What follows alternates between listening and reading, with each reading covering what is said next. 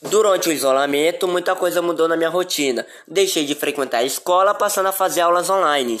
Não vejo meus amigos e também só saio de casa quando for necessário. Quando saio, preciso usar máscara. Faço uso frequentemente de álcool nas mãos e lavo frequentemente. E o distanciamento deixou os contatos físicos proibidos para evitar pegar o vírus do Covid-19.